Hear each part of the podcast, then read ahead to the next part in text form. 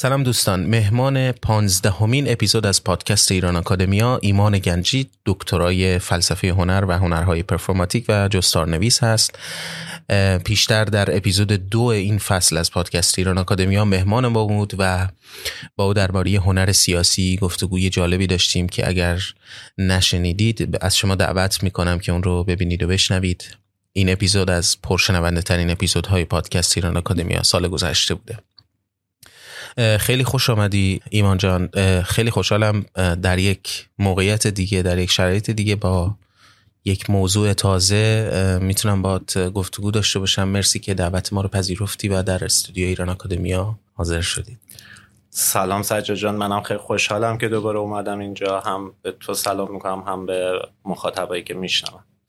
مرسی. در اپیزود قبلی من چندین نقد به من شده بود که زیاد صحبت میکنم و امیدوارم در این اپیزود بتونم خلاصه گوتر باشم و سوالاتو به انواع مختلف تکرار نکنم. پیش از این که بپردازیم به موضوع این اپیزودمون، ناگزیر هستم که یک مقدمه ای رو بگم و اون همین است که ما در این اپیزودها میخوایم به گفتگوهای عمیق و عمدتاً روش شناسانه و با رویکرد آکادمیک، برخلاف تاکشوهای سطحی، برخلاف بحث‌های پر از فحاشی شبکه‌های اجتماعی و برخلاف تئوری پردازی‌های دو سه خطی توییتری و این سطحی بودنی که به قول آقای نیکفر که توی اپیزود قبلی باش صحبت می‌کردم در جایی در مقاله گفته بودن که این سطحی بودن در سطح نمی‌ماند و نکبتی عمیق به بار می‌آورد. ما هدفمون این هست که نگاه کنیم به رخدادها برای اینکه درک عمیق‌تری ازشون پیدا کنیم و هیچ ادعایی در این گفتگوها مبنی بر اینکه ما می‌خوایم پوشش بدیم یک تصویر کلی قابل قبول معتبری از یک رخداد، چنین ادعایی در هیچ کدوم از این پادکست ها نداریم. بنابراین تلاش ما بر درک بیشتر از زوایای گوناگون از رخدادها یا پدیده‌های اجتماعی است. ما با ایمان گنجی دیروز صحبت مقدماتی داشتیم درباره این که میخوایم در این اپیزود راجع به چی صحبت کنیم و من از چند تا از دوستانم و همچنین روی اینستاگرام پرسیده بودم که اگر سوالی هست دوستان مطرح بکنن. در نهایت پنج محور انتخاب کردیم با هم که راجع به این موضوع گفتگو بکنیم. اولین محور توضیحی است که من خودم مایلم بدم درباره پیچیدگی پدیده یا فنومنای انقلاب و هدف از این گفتگوها، و دوم این هست که میخوام بپردازیم به جنگ بر سر زمان و مکان اونجوری که شما فرموله کردی و و بعد بپردازیم به جغرافیای بدنها در این رخداد خیزش انقلابی و به بحث اتحاد و اختلاف، و در نهایت بپردازیم به موضوع یا پدیده رهبری و نهادها در یک چنین وضعیت اجتماعی. من پیش از این که سوالاتم راجع به موضوعات اخصی که با شما ایمان جان میخوایم مطرح کنیم مطرح کنم، میخواستم یک چند موضوع رو روشن بکنم به خاطر حساسیت این بحث. یکی این که انقلاب پدیده بسیار پیچیده است، بنابراین مطالعه انقلاب خب ابتدا با مطالعه انقلاب‌های اروپایی شروع شده، متکی بوده بیشتر بر روانشناسی و بعد تأکیدهای بیشتر روی علوم اجتماعی ایجاد شده. روانشناسی جای خودش رو بعضی وقتا داده به جامعه شناسی، علوم سیاسی رشد کرده و زاویه دید بسیار مهم هست که از مثلا در گفتگوی پیشین که با استاد خودم محمد رضا نیکفر داشتیم بیشتر زاویه دید فلسفی سیاسی بوده.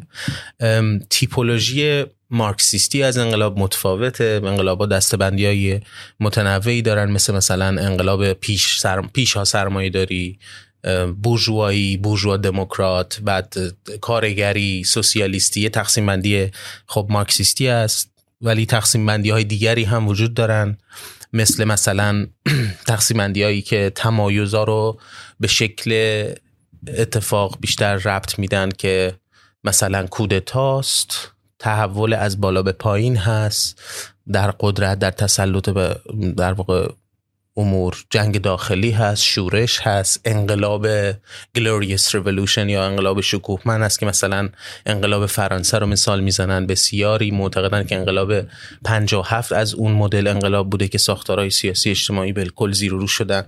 ما میتونیم از منظرهای مختلف گوناگونی به انقلاب نگاه بکنیم و در یک کلام رخدادها چه بسا عمیق‌تر هستن از خبری که درباره اونها میشنویم یا توییتی که درباره اونها میخونیم و یک صورت ظاهری دارن و ما هدفمون این نیست که به صورت ظاهری این رخدادها بپردازیم. در این گفتگوهایی که میکنیم، مثلا در این اپیزود، در اپیزود قبل درباره هنر سیاسی صحبت کردیم با تو، در این اپیزود میخوام در واقع اونجا درباره توهم هنر انقلابی یه مطلبی گفتی که بسیار جالب بود که من دعوت میکنم دوستان برام بشنونش و موضوع این اپیزود ایران هست و اونچه که در ایران میگذره، اما از منظر دیگه‌ای که تخصص تو بوده، تحصیل تو بوده و فلسفه هنر هست، جنبه پرفورماتیک قضیه بر برجستگی بیشتری داره. بنابراین ما میخوایم به این موضوع بپردازیم و ادعای فراتر از این این اپیزود نداره.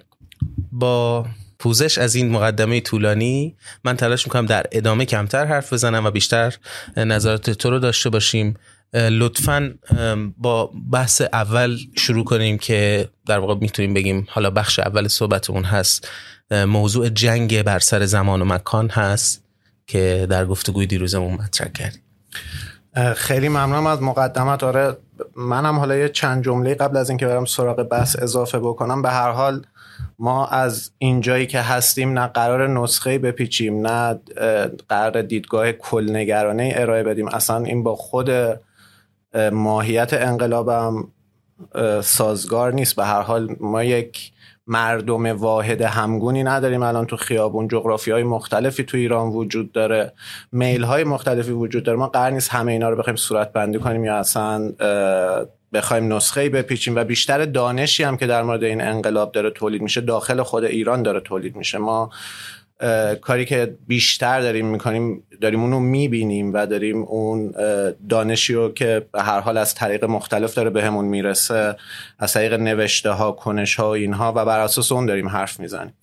در مورد زمان و مکان، من یه توضیح در مورد خود این لغت پرفورماتیو اولش خیلی کوتاه بدم که خیلی وقتا این لغت رو به عنوان مثلا نمایش به کار میبرن. مثلا وقتی میگن یه کاری پرفورماتیوه، انگار یه کار نمایشیه یا یه کار دروغیه، کذبه. به هر حال مراد من از پرفورماتیو و اونجوری که در موردش حرف میزنم یه همچین چیزی نیست. پرفورماتیو به معنای نیروهای بدنی که بین بدنها توی یک زمان و مکان خاصی به وجود میان و یک اتفاقا یک ساختار از پیش موجود، اون ساختار نمایش سیاسی رو مختل میکنن. به این معنا ما داریم از کنش های پرفورماتیو حرف میزنیم، وگرنه کنش پرفورماتیو فقط معنیش این نیست که با یک نمایش طرفیم. حالا این اهمیتش توی اینه که ما به هر حال وقتی با کنش های پرفورماتیو سر و کار داریم که بدنها توی یک زمان و مکانی کنار هم گرد میان و این زمان و مکان نسبت بین بدنها رو میسازه. اون چیزی که بهش میگیم نسبت اجتماعی، یعنی نسبت بدنها، نسبت انواع مختلف، سلسله مراتب بدنهایی که وجود دارن، موضع های اجتماعی که وجود داره توی یک سیستم سیاسی، اینها توی یک زمان و مکان به هر حال نسبت اجتماعیشون ساخته میشه و این نسبت اجتماعی تغییر دادنش به نظر من اون نکته اصلی یک جنبش انقلابیه. همونجور که اصلا خود مارکس میگه توی سرمایه، میگه که سرمایه نسبت اجتماعیه. واسه همین حتی اگر ما بخوایم در مورد یک انقلابی حرف بزنیم که قرار این سرمایه داری رو مثلا تغییر بده، حالا توی هر کانتکستی، این بیش از هر چیز بعد اون نسبت اجتماعی که سرمایه بین بدنها ساخته، حالا بدن کارگر، سرمایه دار، تولید کننده، مصرف کننده، اون نسبت اجتماعی تغییر بکنه. و برای همین هم هست که زمان و مکان اهمیت پیدا میکنه توی انقلابا. در مورد مکان خب من مثلا میتونم با چند تا مثال شروع بکنم. مثلا توی سقز اون بعد از اینکه خاک سپاری ژینا انجام شد و اعتراضات توی سقز و اینا شروع شد، اولین جای اعتراضات یک میدونی بود به اسم میدون بیست و دو بهمن. الان مردم توی سقز دیگه به اون میدون نمیگن میدون بیست و دو بهمن، به اون میگن میدون ژینا. و این یعنی یک کنش نام. این این اتفاق خیلی جاها افتاده. مثلا یه سری پارک‌ها توی دانشگاه‌ها می‌بینیم شدن پارک ژینا.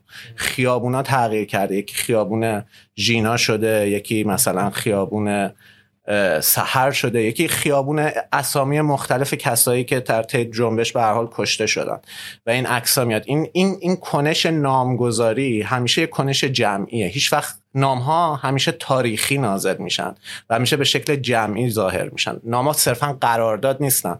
ما نمیتونیم با هم قرارداد بکنیم، اسم یک جایی رو یه چیزی بذاریم و بعد اسم اون چیز اون بشه.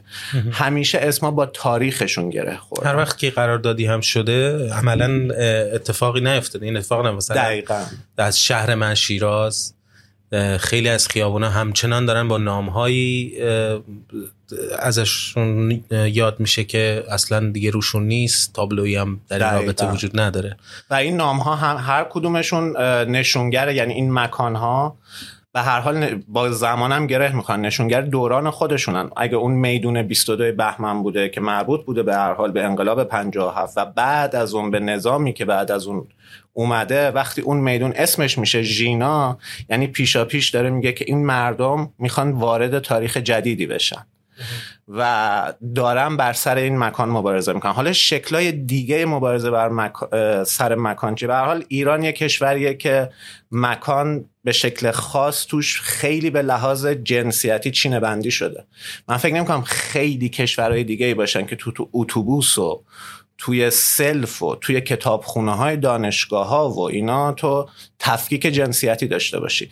این تفکیک جنسیتی کاریه که خب به هر حال نظام اونجا میکنه واسه این که توی مکانها بتونه کنترل خودش رو برقرار بکنه. این شکلیه از برقراری قدرت نظام مسلط روی مکان.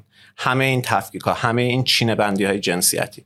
واسه همین توی سلف وقتی که مثلا توی سلف دانشگاه دانشجوها میرن سلفو مختلط میکنن، کتابخونه ها قرار مختلط بشه، توی اتوبوس مثلا این اتفاقا میفته، اینا همشون دوباره مبارزه بر سر یک مکانی ان که اون چینه بندی جنسیتی قدرت حاکم و قرار توش خلل ایجاد کنه، قرار اون از بین ببره. یه شکل دیگه از مبارزه سر مکان رو توی گرافیتی ها میشه دید. یعنی تو دیوارای شهر، دیوارای خیابون اینا پر گرافیتی میشه و اینجا خب مثلا یکی از اتهامایی که به معترضا میزنن تخریب اموال عمومیه دیگه ها. این اتفاق همین اموال عمومی پارادوکس خیلی بنیادی توی خودش داره که پارادوکس مدرنیته هم هست. ما به هر حال میگیم که مکان یه مکان خصوصی داریم یا مکان عمومی. مکان عمومی ظاهرا قراره مکان همه آدما باشه آه. ولی در واقع مکان عمومی مکان دولتیه.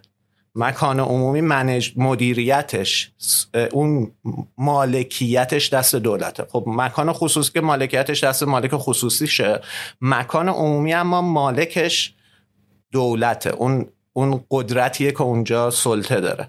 واسه همین هم هست که ما یه ترم سومی همیشه این وسط میاریم به اسم مشترک. یعنی اگه بخوایم انگلیسیشو بگیم میشه private public common property. حالا اون ملک مشترک توی نظریه پردازی‌های تاریخ فلسفه از همون فلاسفه اولیه مدرن مثل چه می‌دونم اسپینوزا تا بعدها تو که اصلا تو خود کمونیست که میگیم از دل همین کامن میاد دیگه، همین امر مشترک و اینا، تا الان این قرار اون ضابطه سومی باشه که این دوتایی، این دوگانه ها رو قرار واسازی بکنه، شالوده شکنی بکنه، از بین ببره و این مکانه بکنه واسه همه. حالا خب توی ایران مشخصه که چرا مکان عمومی مکان همگان نیست. یکیش همین تفکیک جنسیتی. تو تو نوزده تا استان مثلا نمیتونی مهاجرای افغان رو ببینی، قرار نیست بتونن برن اونجا افغانستانی ها مثلا تردد بکنن حتی بعضی از شهرها. توی خیلی دیگه از کشورها مکان دولتی مکان همگان نیست، به هر حال تا یک پیپر نداشته باشی نمیتونی بری.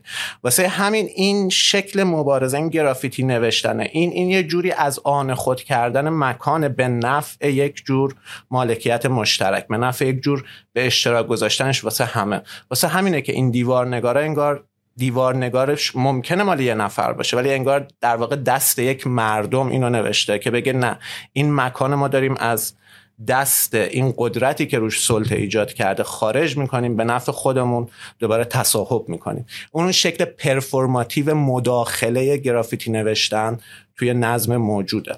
ولی خب باز وقتی که ما داریم سر مکان صحبت میکنیم و اینها، باید در نظر بگیریم که توی خود جغرافیای ایران نحوه سلطه این دولت واسه این که مناسبات قدرتش رو توی این مکان‌ها پیاده بکنه تفاوت داره. یعنی شما اگر به اون مرکز ایران یا تهران یا پایتخت و اینا توجه بکنید، خب ما مثلا همه این شکل‌های چینه بندی و این سلطه دولتی و چینه بندی جنسیتی اینا رو داریم، ولی جایی مثل کردستان به خاطر سابقه مبارزاتیش هم تا یه حدی دولت نتونسته، حکومت در واقع حکومت جمهوری اسلامی نتونسته قدرت خودش رو به طور کامل اعمال بکنه، سلطه خودش رو به طور کامل اعمال بکنه روی اون مکان، و هم شکل اعمال سلطه‌اش چه اونجا چه بلوچستان یا چه جایی مثل خوزستان فرق میکنه. انگار یه جوری با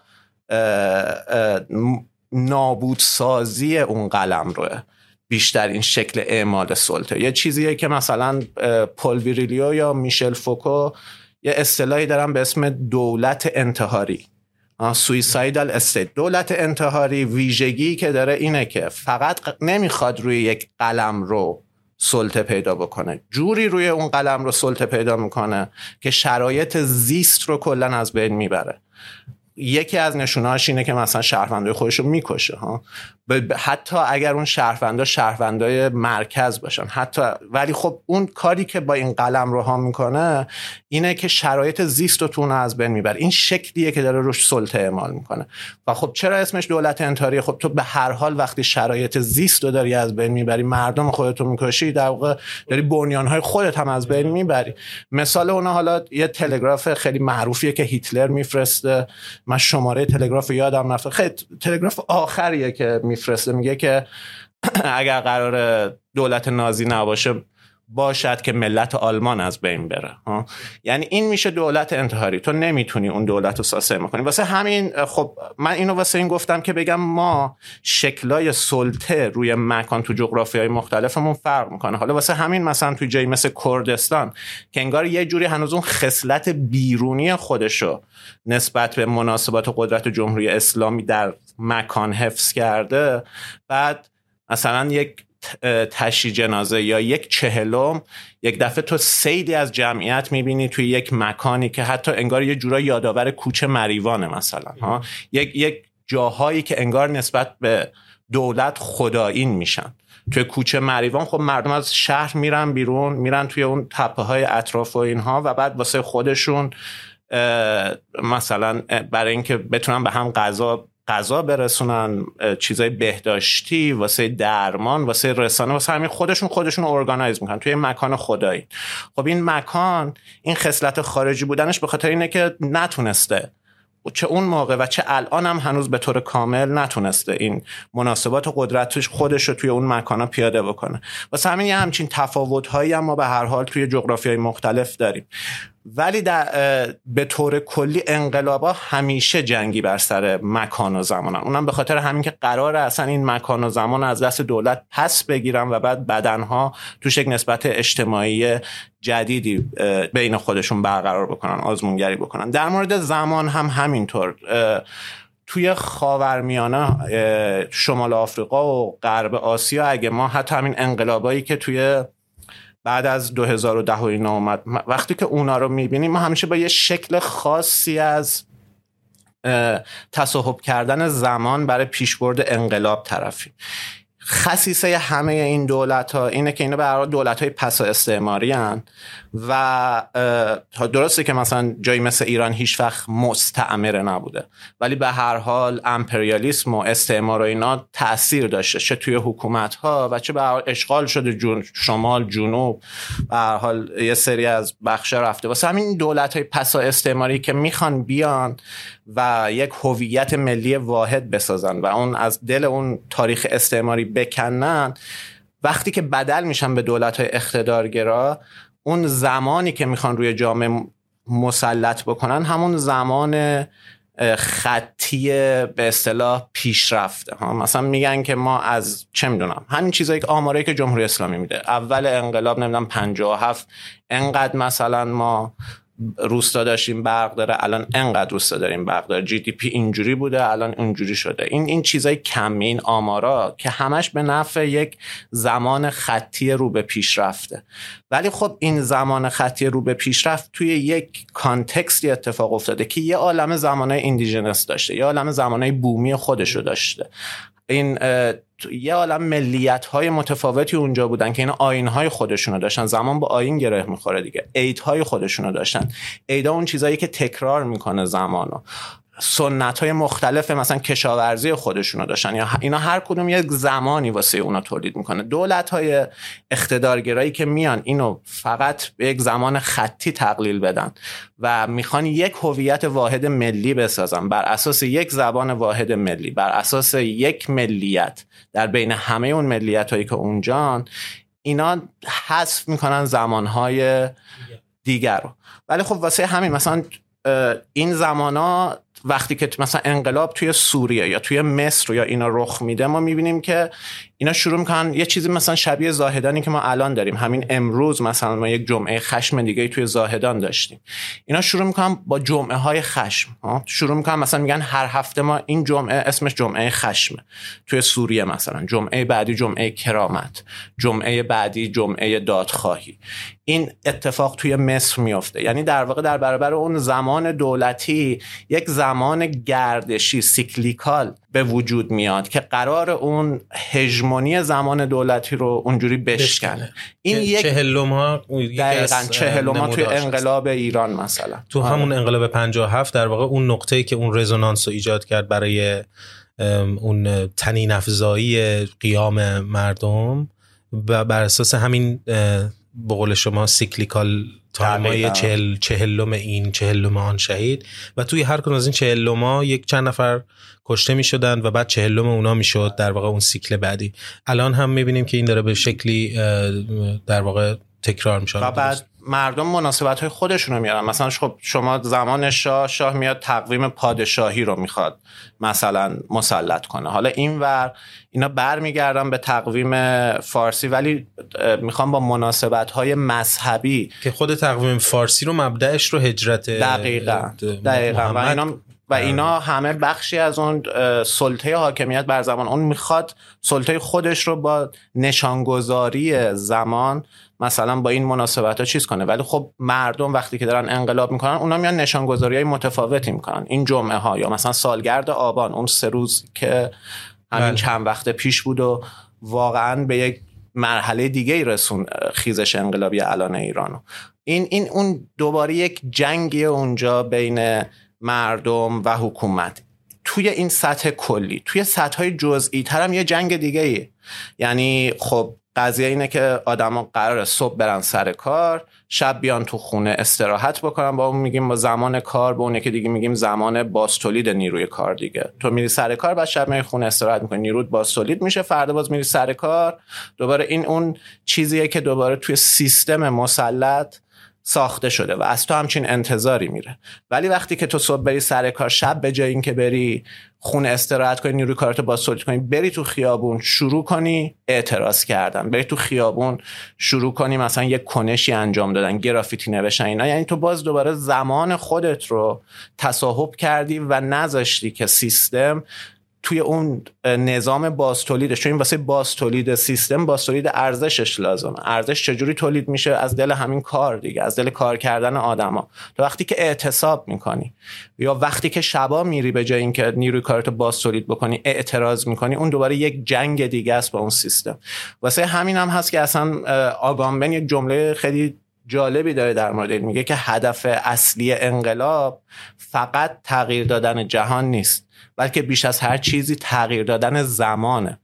اونم به همین معناست، یعنی که تا قرار این زمانی که این سیستم به نفع خودش به کنترل خودش در آورده و داره از اون خلال خودشو بازتولید میکنه، ارزشاشو بازتولید میکنه، اون ازش بگیر. زمان در واقع به معنی شکل مادی به خودش میگیره. دقیقا. یعنی اینطوری میفهمم که حکومت و حالا نظام سامان ارز... نظام ارزشی حاکم خودش رو در یک سری در واقع نمادهای مکانی و زمانی تحمیل میکنه که این نمادهای مکانی ملموسن، اما نمادهای زمانی به نوعی ناملموسن تا زمانی که شما وقتی که فکر میکنی بهشون، اینا مثل شبحی که یواش یواش برات ظاهر میشن، تمام مرزهای زمانی یهو برجسته میشن و دیده میشن.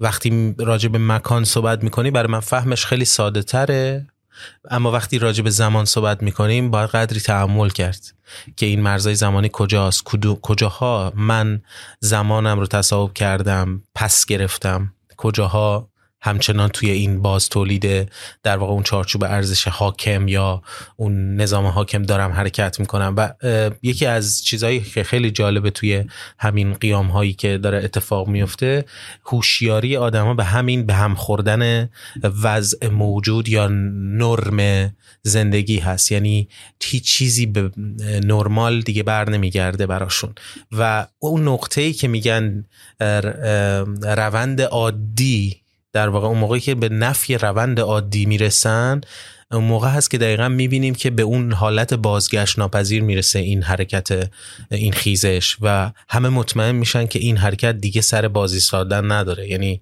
همه به نوعی متفق القولن که این فقط مسئله پیشبینی نتیجه و عمله و هیچکس الان نگران نیست که این موضوع که قراره بخوابه تموم شه، به سکوت ختم بشه.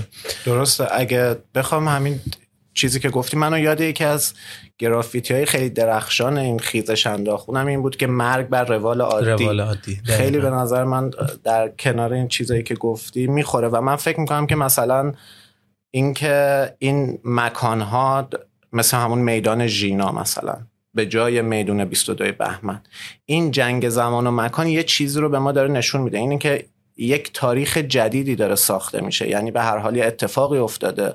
اینم توی تجربه آدما هم هست، وقتی که یه آدمی توی جنبش انقلابی یا توی جنبش اعتراضی میره تو خیابون، حتی مثلا مثل جنبش سبز، مثل آبان، مثل دی، وقتی ازشون میپرسی که مثلا چه حسی داشتی، اونا واسه شون اون زمان یه زمان انگار خیلی ویژه است، یه زمان خیلی معجزه‌واریه. مثلا هیچ وقت انقدر مثلا احساس خوبی نداشتم یا هیچ وقت فکر نمی کردم که یه همچین چیزی رو ببینم. واسه همهشون یک زمان غیر عادیه. همیشه یک تقسیمی هست به قبل از اون اتفاقی که افتاده و به بعد از اون. و من فکر می‌کنم این توی این خیزش انقلابی الان دیگه خیلی واضحه، به خاطر همه این نامگذاری‌ها و اینها. من فکر می‌کنم که انگار جمهوری اسلامی، حکومت جمهوری اسلامی، اون نظمی که سعی کرده تثبیت بکنه به واسطه این جنگ زمان و مکان، اون از بین رفته. یعنی انگار جمهوری اسلامی به لحاظ واقعی انگار مرده، به لحاظ نمادی نمرده. یعنی این که دیگه نمیتونه نظم خودش رو تثبیت بکنه، ولی هنوز مثلا به هر حال به عنوان یک حکومت رسمی هنوز اونجا واسطاده. یه چیز شبیه زومبیه، یعنی هم زنده هست هم مرده.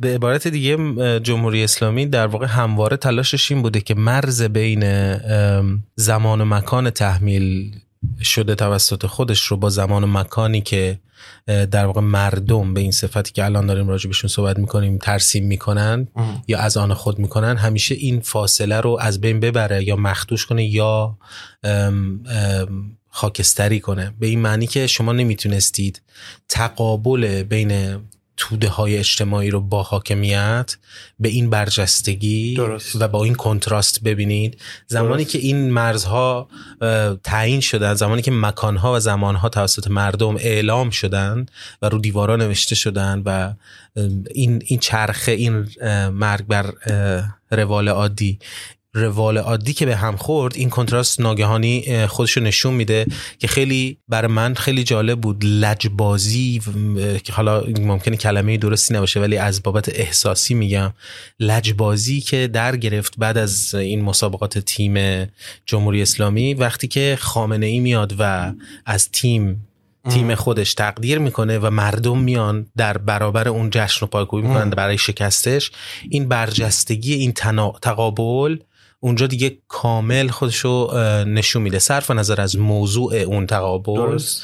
خود این تقابل دیگه شکل اصلا آشکاری پیدا میکنه. درست درست کاملا. خیلی ممنون.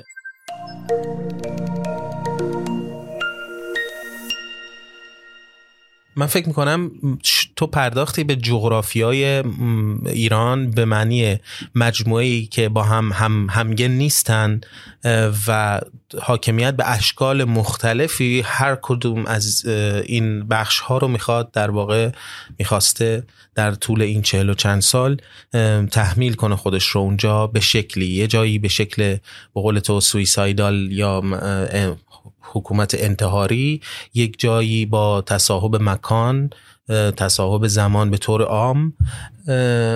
خوبه که به نظرم از همینجا بتونیم پل بزنیم به این سمت که تو مبحث دوممون راجع به جغرافیای بدنها هم صحبت کنیم. یعنی ما از اون ور صحبت کردیم که حاکمیت چگونه خودش رو تو این جغرافیای موجود تحمیل میکنه، از این ور بریم به سراغ خود اون بدنها، خود اون کسانی که تو این جغرافیاهای مختلف در واقع واکنش دارن نسبت به این موضوع و عمل کننده هستن، یعنی کنشگر هستن. راجع به جغرافیای بدنها صحبت کنیم از این باب. آره به نظر من آره خیلی موضوع مهمیه، به این خاطر که به هر حال پرسپکتیو ما پرسپکتیویه که همیشه مبتنیه بر اون موقعیتی که توش قرار داریم. یعنی هیچ کدوم ما توی خلأ فکر نمی کنیم، توی یک جایی به هر حال به دنیا آمدیم، توی یک بستری و اونجا زندگی کردیم، از اون اون شکل دیدن ما رو میسازه و اینها. واسه همین ما میتونیم بگیم که یک ائتلاف گسترده‌ای وجود داره سر این که ائتلاف سلبی هم هست. دوباره مثل همون اتفاقی که در انقلاب پنجاه و هفت هم افتاده، ائتلاف سلبی سر این که اون موقع شاه بره، الان جمهوری اسلامی بره، این نظام باید بره. خب ما یه ائتلاف سلبی داریم، اما وقتی که این ائتلاف سلبی رو بذاریم کنار، اون وقت ما میبینیم که با گستره‌ای از رؤیاها، گستره‌ای از رؤیاهای سیاسی، تخیل‌های سیاسی واسه بعد از اون طرفیم. تخیل و وقتی ائتلاف میگی، من اینو روشن کنم، اتحاد، ائتلاف، همبستگی، اینا با هم مفاهیم متفاوتی هستن. ائتلاف وقتی صحبت میکنیم، اگر درست میگم، به معنی پارتنرشیپ آف آنیکوالز هست، یعنی اینکه نیروهای نابرابری که با هم برابری ندارن، اینها تصمیم میگیرن که با هم مؤتلف بشن بر سر یک هدفی که حالا این هدف سلبی یا منفی هست، به معنی نفی هست. درست, درست. ببخشید نه نه نه من درست.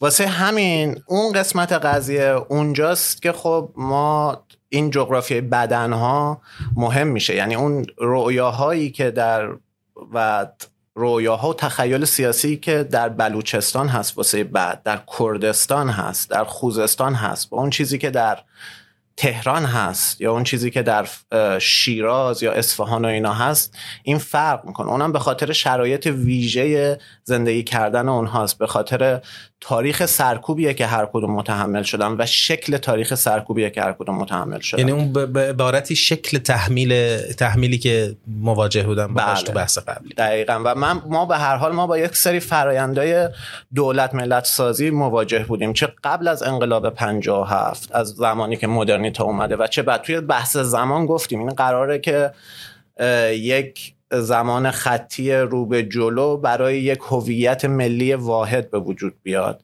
که این هویت ملی واحد قراره یک بدن جمعی یک پارچه توپر انگار شکل بده که به اون میگیم ملت ایران. حالا ملت ایران قبل انقلاب پنجاه و هفت یه یه تخیلی داشته حکومت اون موقع در مورد ملت ایران که خب اون تخیل هم باز دوباره بلوچ ها و کرد ها و عرب ها و اینها رو از خودش کنار گذاشته بوده.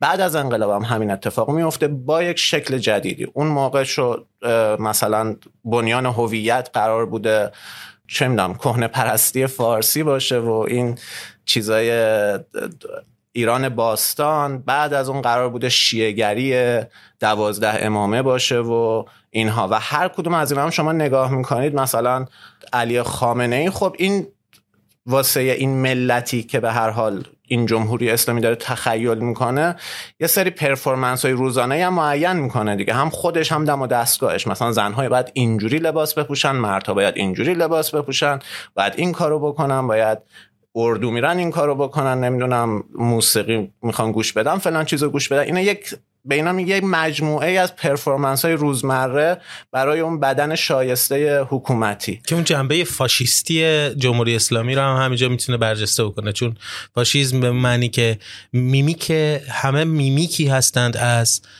رهبر فرهمند، فرزانه، دقیقاً پدر ملت، پدر ملت دقیقاً. یعنی این خیلی مهمه که ما مثلا همینطوری من ما نمیگیم مثلا خیلی ها به جمهوری اسلامی میگن نظام فاشیستی جمهوری و این فاشیستی اشاره به ویژگی های فاشیستی موجود در این نظام مثلا که خب حاصل تفکر شیعی هم هست و یکی از همونا این همین بازتولید این پترن ها و این الگو هاست و یه میمیک کردن یا تقلیدی از همه تقلیدی از رهبر هستند. شما مثل مثل آلمان نازی که هر کسی تقلیدی است از هیتلر، توی یک نظام شیعه به اصطلاح اسلامی مثلا جمهوری اسلامی هم همه به نوعی تقلیدی هستن از یه سری الگوهای شیعی در واقع و وقتی هم که مثلا با این الگوها نمیخورن مورد لطف قرار میگیرن، میگن که حالا درسته که شما از ما نیستین ولی مثلا به کشورتون فکر کنین ها.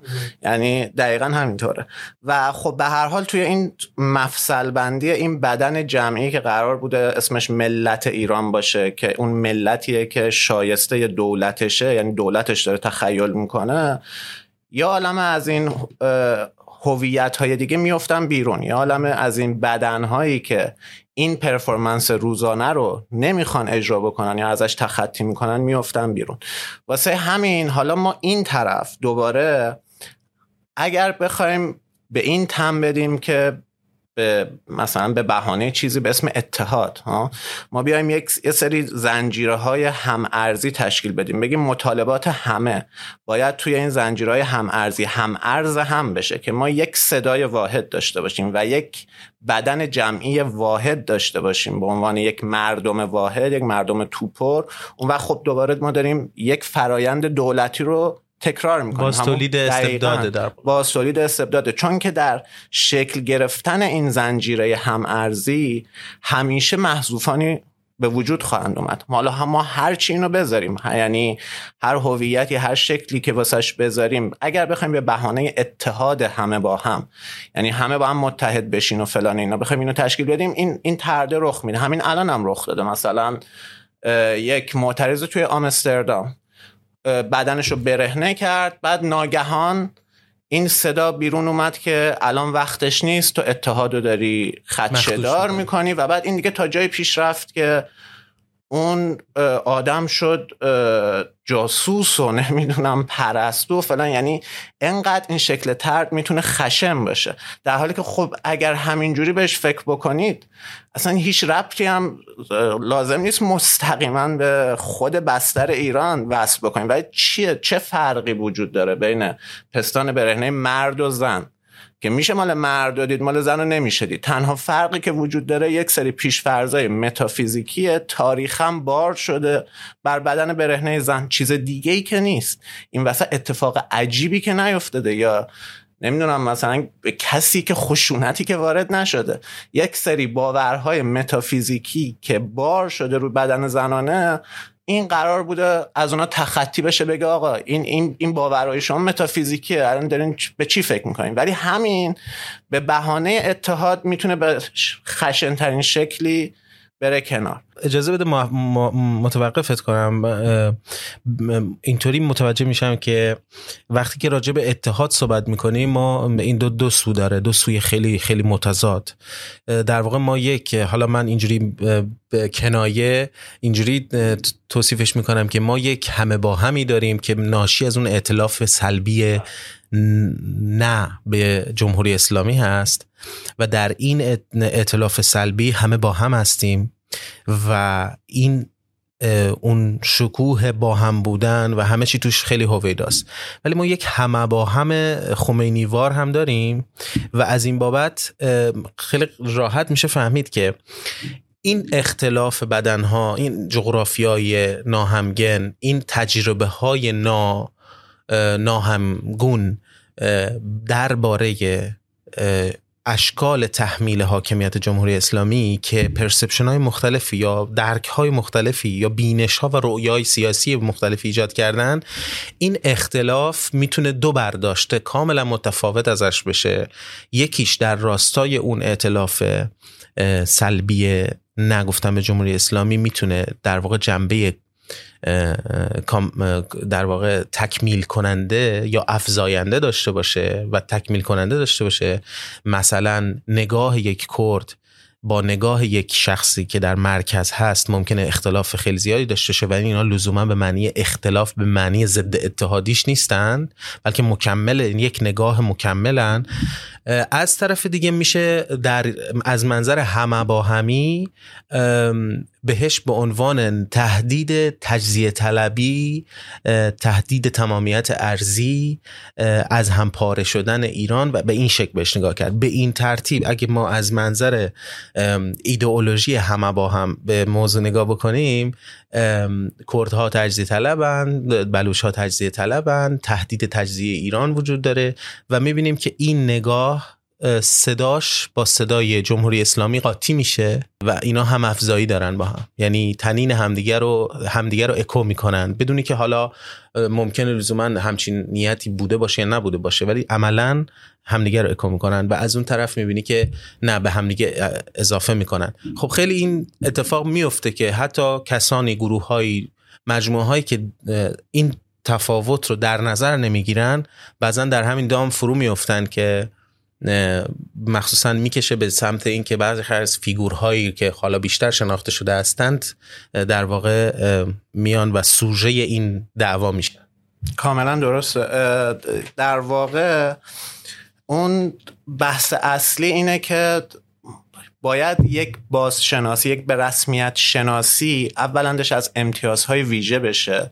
درسته که ما همه توی ایران، مثلا این این حرف خیلی زیاد به گوش میرسه که وقتی تو مثلا به یکی میگی که آقا ریکگنایز بکن، که مثلا به رسمیت بشناس که تاریخ سرکوب بلوچ‌ها، تاریخ سرکوب عرب‌های خوزستان، تاریخ سرکوب کردهای خوزستان، وضعیت اونها مثلا یک وضعیت متفاوتیه. به رسمیت بشناس که زن بودن تو ایران خیلی سخت‌تره از مرد بودن تو ایران. و بعد این جواب بهت میدن که همه دارن رنج میکشن. در اون شکی نیست، همه دارن رنج میکشن، ستم ستم همگانیه، همه تحت ستمن، ولی حتی توی همون تحت ستم بودنم متاسفانه سلسله مراتب وجود داره. این سلسله مراتب به این معنا نیست که اونی که بیشتر از همه ستم کشیده ناگهان حقیقت در چنگشه حتما یا حق بیشتری داره یا نه. این به این معناه که شما تا نتونی اونو به رسمیت بشناسی، تا نفهمی که امتیاز ویژه داشتی به عنوان یک مرد شیعه مرکز نشین توی ایران، همون امتیاز ویژه خیلی اندک، همین که آقا تو مثلا اگه بلوچ باشی ممکنه شناسنامه نداشته باشی. یه عالم بلوچ شناسنامه نداشتن، تو شناسنامه داری، تو میری اونجا اسمت هم میخوای، اسم بچه‌تو میخوای، هرچی بذاری میذارن. کرد باشی اسم بچه‌تو بخوای یه چیزی بذاری ممکنه شورش بذاری مثلا ممنوعه. آره. یا همین حتی مثلا همین ژینا، مثلا این که نتونستن، حالا چه از خودسانسوری بوده چه هرچی، از ترس این که اصلا ما نمیتونیم اسم کردی بذاریم، اسمشو بذاریم مهسا، بعد تو خونه بهش بگیم ژینا. یعنی این این به رسمیت شناختن این امتیاز هاست و این تفاوت هاست که باعث میشه که این اختلافی که این جغرافیایی بدن ها وجود داره، این اختلاف اتفاقا بیاد کمک کنه به جنبش، بیاد باعث بشه که یک ائتلاف فراگیرتر و دموکراتیک تری شکل بگیره. دموکراسی از دل اجماع، از دل یک صدا شدن، از دل همگون کردن به وجود نمیاد. دموکراسی از دل اختلاف به وجود میاد. یعنی مثلا توی رانسیر رانسیر میاد دیسنسوس به معنای اختلاف داشتن و میذاره جلوی کانسنسوس به معنای اجماع. تو وقتی بخوای فقط یه صدا در بیاری از این همه بدن توی جغرافیاهای مختلف، صداهای مختلف، فقط بخوای یه صدا در بیاری مجبوری یه عالم صدا رو حذف کنی. آره.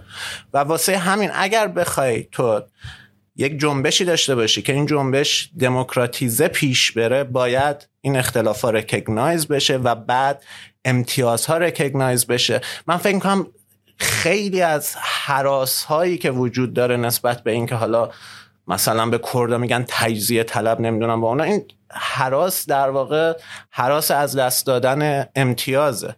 این توی کشورهای غربی هم می‌بینی این این مهاجر ستیزی یا این ستیز با حتی کسایی که الان اینجا شهروندن دیگه، نسل دوم سومن ولی سفید نیستن، که این باعث شد از دو هزار و سیزده چهارده ما با این خیلی عظیمه به هر حال جنبش های نوفاشیستی و قدرت گرفتنشون از آمریکا تا آلمان مواجه بشیم. این ترس از دست دادن امتیازه.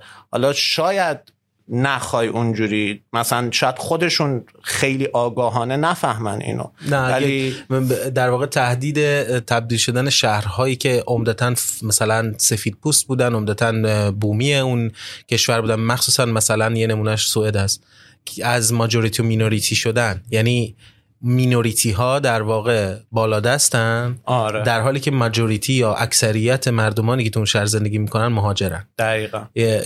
چنین وضعیتی خب بالانس رو به هم میزنه و تهدید و ترس و اضطراب از دست دادن امتیاز, امتیاز رو میاره. هی برجسته میکنه. ولی خب از طرف دیگه ما باید اینم در نظر بگیریم که به ویژه مثلا توی نیروی کار اصلا یکی از استراتژی های چه حالا سرمایه‌داری به شکل جهانی و چه سرمایه‌داری داخل ایران اینه که نیروی کار رو به واسطه این تضادا بیاد و از هم گسسته بکنه که اینا اصلا نتونن با هم ائتلاف اجرا بکنن. مثلا همون اصلویه رو در نظر بگیریم، ما کارگرای ما کارمندای مثلا رسمی وزارت نفت داریم، اینا اکثریت قریب به اتفاقشون غیر بومی هن. بعد ما کارگرای پیمانی و پروژه‌ای داریم که باز داخل اونا سلسله مراتبه، و بعد اون کارگرای بومی مثلا اونا توی سلسله مراتب از همه کمترن، و بعد شما زنها رو داری. خب زنها اصلا میرن دیگه توی کارهای خدماتی خیلی پایین‌تر، مثلا میرن زنان بومی مثلا توی آشپزخونه‌ها، جایی که دیگه خیلی هم حقوقش کمه، هم حق و حقوق و مزایاش کمه. در واقع بر اساس سه تا محور طبقه و جنسیت و حالا جنسیت سکسوالیته و ملیت نژاد، اینا این نیروهای کار در واقع هی هی تیکه تیکه تیکه میشن که اصلا امکان ائتلاف از اینها گرفته بشه.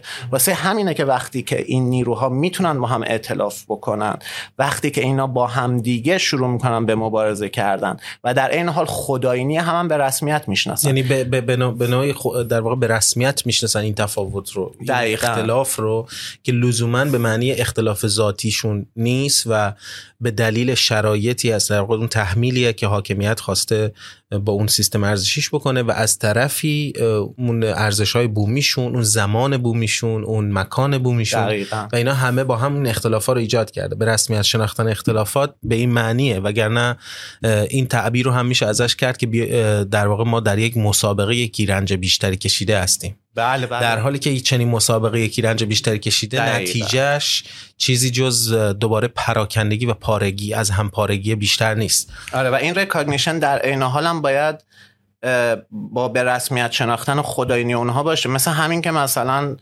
تا قبل از این که حالا این, این خیزش دیگه به هر حال مسئله زن رو واقعا نشون داد که چقدر بنیادیه. ولی مثلا ده سال پیش ها مثلا وقتی که زنها میخواستن به یه سری حقوق واقعا اولی و اینا برسن، تو بازم داشتی مردایی که میگفتن شما بیاین زیر مبارزه ما، حالا الان وقتش نیست، مثلا اولویتی نیست، اولویت اینه.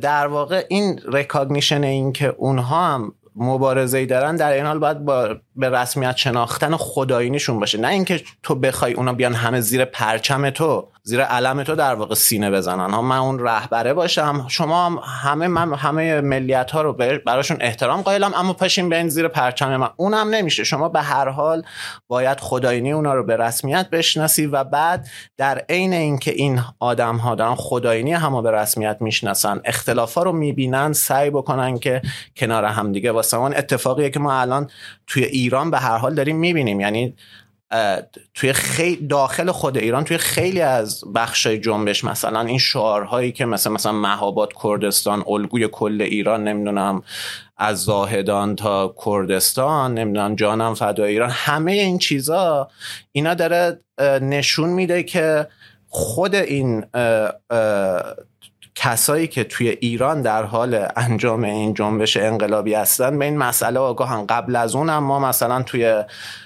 از چند سال پیش وقتی که مثلا یک می روز کارگر میشد، فقط دیگه کارگرا نبودن که بیانیه میدادن، کارگرا بیانیه میدادن، زنها بیانیه میدادن، معلما بیانیه میدادن، پرستارا بیانیه میدادن، کامیوندارا بیانیه میدادن.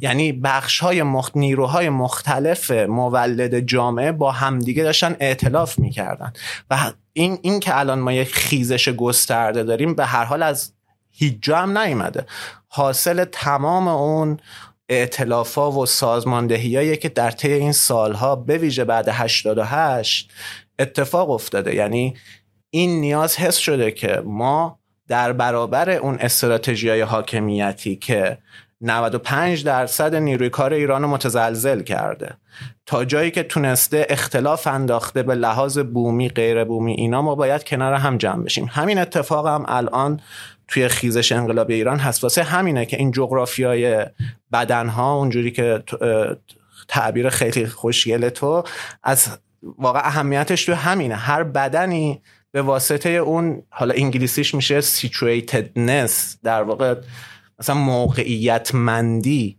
تو به واسطه موقعیت مندیشه که جهان رو میفهمه و ما باید بفهمیم که این موقعیت مندی‌های مختلف آرزوها، میل‌ها، رؤیاها، تخیل‌های سیاسی مختلف دارن و این تخیل‌های سیاسی اگر بخوان به یک آینده دموکراتیک در برای بعد ایران بدل بشن، اینا باید بتونن همو تحمل بکنن و در نهایت اون چیزی که باید از بین اینا حذف بشه اتفاقا اون تخیل سیاسیه که میخواد باز تولید بکنه همون نظامی که الان وجود داره. یعنی یک نظام مرکزگرایی که دهه هاست منجر به حذف شده. خب اون تخیل میشه تخیل چیزی که الان هست، میشه همون روال عادی و به قول همون گرافیتی مرگ بر روال عادی دیگه. اگر قرار بشه چیزی حذف بشه اونها یک و این شکل‌های حذف و اینها هم اتفاقا لازم نیست این حذفایی باشه که ما مثلا توی یونان، خب این جنبشایی که حالا به قولی سر ندارن، اینا ائتلاف گسترده یان. خیلی وقتا هم مثلا توی همین جنبشایی که توی غرب اتفاق افتاد، یک گروهایی هم میان که نوفاشیستن یا نونازیان، ولی همه جنبش که نیستن، یه بخش کوتاهی از جنبشن. توی یونان مثلا دو هزار و یازده این طلوع طلایی بخشی از اون جنبشی بود که توی یونان راه افتاده بود. اینا توی میدون سینتاگماتا، اگه اسمش رو اشتباه نگم، کمپ زده بودن واسه اینکه فاشیستا رو حذف بکنن از بقیه کسایی که اونجا گرد اومده بودن، که خب ائتلاف گسترده‌ای بود به لحاظ سیاسی و ایدئولوژیک و اینا. چند تا مثلا قاعده ساده گذاشتن، هر کسی که میاد اینجا بعد دو دقیقه حرف بزنه و نباید بگه من نماینده فلان چیزم یا نماینده ف... از طرف خودش بیاد حرف بزنه. اصلا خود فاشیستا نرفتن اونجا دیگه حرف بزنن، چون که خیلی خیلی دموکراتیک بود. و به نظر من مثلا اصرار داشتن روی مثلا شعاری مثل زن، زندگی، آزادی و همه این جلوه هایی که تا الان اومده، این خودش میتونه جنبشو یعنی به هر حال پیش ببره به این سمت نزدیک کنه. میخوام ارتباط این صحبت تو رو با گفتگوی قبلی که با آقای نیکفر داشتم برجسته کنم و اون هم جایی بود که ما راجع به لحظه فاشیستی صحبت کردیم و بحث بازتولید این در آن که به نوعی او هم حرفش این بود که تا زمانی که کردستان هست به این معنی، الان ما توی بحث جغرافیای بدنها میتونیم اینو بهتر بفهمیم و بحث مرکزگران نبودن نگاه، تا زمانی که کردستان هست به, به صفت مبارزات سیاسیش و تا زمانی که ما میچسبیم به شعار زن زندگی آزادی به عنوان یک شعار ایجابی، تهدید فاشیسم به معنا نمیتونه نمیتونه عملی بشه به این صفت، چون در هر جریانی به هر حال طیفی از نیروها وارد عمل میشن و این طیف از نیروها در تکامل جنبش بالاخره از یک نقطه‌ای باید راجع به موضوعات مشخصی، مواضع مشخصی اتخاذ بکنن و جای خودشون روی اسپکتروم یا طیف تعیین بکنن به هر حال. و الان هم میشه دید که ما خب گروه‌های مختلفی هستند که درگیر با موضوع هستند که خب همگی ائتلاف سلبی همه با هم وجود داره و طبعا گروه‌هایی هم داریم که هم صدا یا هم نوا موضوع حالا به, به کنایه همه با هم رو هم مطرح میکنن.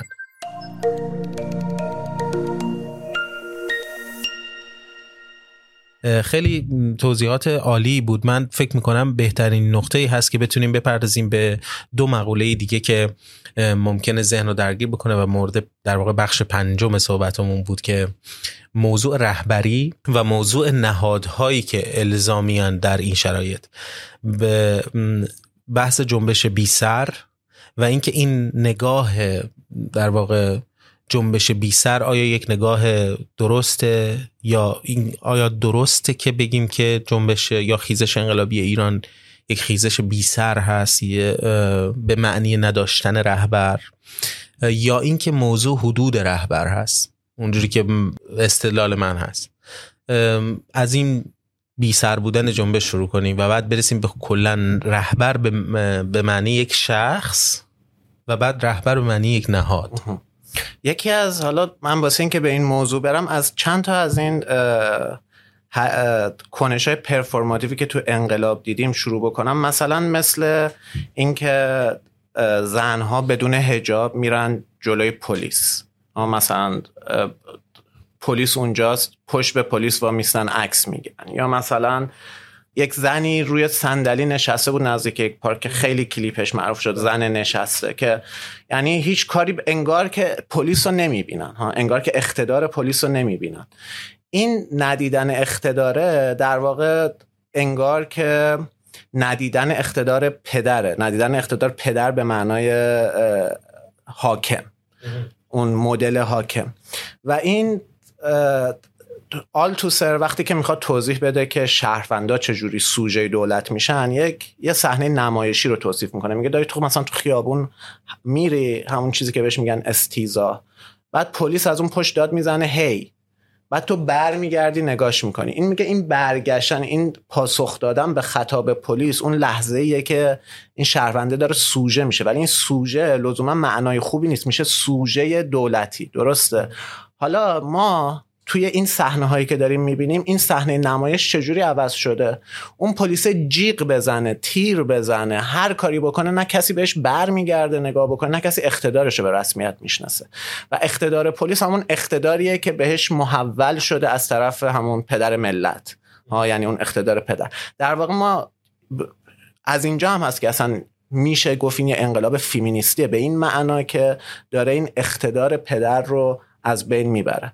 و این اینجاست که خب مسئله رهبری میشه که آیا ما یک رهبری میخوایم دوباره که قراره که مثلا پدر ملت باشه، دوباره همین مثلا محدوده های پرفورمنس روزمره رو قراره مثلا به قراره واسه ما حدود و ثغور تعیین بکنه، استراتژی تعیین بکنه، یا نه یا اینکه ما دنبال یک رهبریم که اینجوری نباشه به خاطر اینکه انقلابمون اینجوریه. من فکر می‌کنم حالا خود لفظ جنبش بی سر خیلی لفظ دقیقی نیست، اینجوری نیست که الان هیچ رهبری وجود نداره تو ایران یا هیچ شکلی از سازماندهی و اینا وجود نداره. توی محله ها رهبری‌های لوکال وجود دارن، توی کارخونه‌ها رهبری‌های لوکال، توی دانشگاه‌ها رهبری‌های لوکال وجود داره. اصلا مردم میرن تو خیابون ارگانایز میکنن خودشون، یه رهبری وجود داره، ولی این رهبری با اون شکلای سنتی و متعارفی که ما از رهبری میشناسیم که قرار مثلا دیکته بکنه یا استراتژی اینو معین بکنه، با اونا خانا نیست. یک سری روایت ها در اومده از مثلا شهرهای مختلف که چجوری مردم اعتراضاتشون رو سازماندهی میکنن. یکی از این روایت ها مربوط بود به مثلا نارمک توی تهران و بعد داشت توضیح میداد که ما مثلا اینا محله میومدن پایین، بعد یک مردی بود اونجا مثلا طرف پنجاه شصت سال، بعد این مثلا می اومد میگفت که بریم الان این کارو بکنیم یا اینجوری بکنیم یا این کارو نکنیم، چون که مثلا یه سابقه ای داشته، یک مبارزه ای میکرده و بعدش هم اونم دستگیر میکنن ها، به عنوان لیدری اختشاشات هم دستگیر میکنن. یعنی این آدما که میان اونجا صرفا به لحاظ تاکتیکی کار کردن، مثلا میگن که اوکی امشب مثلا بیایم بیایم این خیابونه به جای اینکه مثلا بریم این خیابونه، یا بذارین مثلا من برم مثلا چه میدونم ده تا بطری آب بخرم ها. این اینم خودش شکلی از رهبریه، ولی این رهبری به جای اینکه بخواد استراتژی تعیین بکنه، استراتژی کلی رو تعیین بکنه، یه نقش تاکتیکی داره. به نظر من ما این واژگون شدن کارکرد استراتژیک تاکتیکی توی رهبری رو یک جاهایی مثلا مثل سندیکای نیشکر هفت تپه دیدیم. توی اون قسمت تاریخ موفق سندیکا اینا یک مجمع عمومی داشتن و خب چند تا نماینده دیگه. اگر توی یک حالت کلاسیک بود اون نماینده ها، یعنی اتحادیه کلاسیک بود، خب میرفتن مذاکره میکردن خودشون با کارفرما و دولت و فلان، اینا به یک تصمیم میرسیدن، بعد برمیگشتن به مجمع عمومی کارگرا میگفتن که این تصمیم ما، در حالی که این اتفاق نیفتاد. اینا میرفتن مجمع میگفتن خب ما بریم چی بگیم، چه مطالباتی داریم فلان، اینا میگفتن، مجمع تصمیم میگرفت، بعد اینا میرفتن مذاکره میکردن. اگر هر اتفاقی بجز مطالبات مجمع عمومی به دست می اومد، نماینده ها برمیگشتن مجمع میگفتن که اوکی این اتفاقی، این چیز پیشنهادیه که به ما دادن، نظر شما چیه، آیا ما این کارو بکنیم یا نکنیم. هیچکس اونا به واسطه خودشون تصمیم نمی گرفتن، خودشون رو در واقع بالای سر سلسله مراتبی در واقع دقیقا. بالای دیگران دقیقاً، یعنی کل کلید قضیه همین سلسله مراتبه. ما یک محور عمودی به هر حال لازم داریم واسه شکلگیری و تشکلیابی و سازماندهی و اینا، ولی اینکه آیا اون محور عمودی قراره مثل اون مدل‌های کلاسیکی که ما تا حالا از سازماندهی داشتیم، یعنی قراره عقل قراره سر باشه، بقیه قرار دست و پا باشن، یا نه دیگه قرار نیست ما یک بدن عمودی این شکلی با یک سر و دست و پا داشته باشیم. اتفاقا یک بدنیه که حالا مثلا توی فلسفه مثلا معاصر فرانسه بدن بدون اندام ها، یک بدنی که این سلسله مراتب عمودیش اتفاقا به هم ریخته، این انداما اتفاقا میتونن این بدنه رو راه ببرن و این مغز این بدن همه جا منتشره، مثل یه چیزی مثل مثلا هشبا هشبا تو همه جاش مغز داره. این مدل اون مدلیه که میتونه مثلا رهبری رو توضیح بده، به جای این مدل کلاسیکی که ما از رهبری داریم مبتنی بر بدن عمودی آره. آدم که آره یک عقل کل دقیقه. واسه همین خب من... این ایده آیا تو تجربه کمونیسم وجود نداشته، تو تجربه انقلاب سوسیالیستی وجود نداشته؟ بحث سانترالیسم دموکراتیک وقتی مطرح میشه به این معنی که استبلاز ساختاری ما نیاز داریم که خب تحقیقاً یک نفر به نمایندگی بره مذاکره کنه یا بره سخنرانی کنه فرض بگیریم، ولی این یک نفر توی یک ساختار دموکراتیکی دست حرف میزنه، به این معنی اینکه او مغز کل و دانایی همه چیز و تعیین کننده استراتژی و اینها نیست. اون کسی نیست که مثلا این کتابو مینویسه بعد همه به عنوان قرآن حالا مذهب بی مذهبی پیروی کنن ازش، یا و غیر قابل تفسیر هم هست. ایده بوده به نظر همیشه ایده به نظر میرسه که این ایده ولی... وجود داشته، ولی این ایده به دلیل یک چیز عمیق‌تری، ساختار عمیق‌تری در لایه‌های تبعیض نتونسته خودشو در واقع ریالایز کنه یا آره، محقق کنه. من, من به خاطر این این حرفو میزنم که خب ما در تئوری میتونیم میتونستیم اینو ببینیم و هنوزم هستن گروه ها و سازمان هایی که مد... حداقل در فرم قائل هستن به دموکراتیک بودن یک یک سانترالیسم دموکراتیک، ولی عملا شما میبینید که این دیدگاه پدرسالار یا دیدگاهی که مردم رو یا خلق رو به نوعی صغیر میدونه در تصمیم گیری استراتژی، یعنی حالا ممکنه یکی به تندوتیزی ولی فقیه ملت رو مشخصا در کلمه خودش اصلا متبلور هست، ولی ملت هست و ملت صغیر هستن، صغیر کانتی، یعنی صغیری که واقعا بعضی ها علی رغم این که بین خودشون و جمهوری اسلامی نسبتی هم نمیبینن عملا از همین الگو پیروی میکنن. کسانی که مثلا تمام مردم رو در هزار و نهصد و هفتاد و نه یا پنجاه و هفت انقلاب پنجاه و هفت احمق فرض میکنند، کسانی که اتهام حماقت میزنند به تمام مردمی که مشارکت کردند در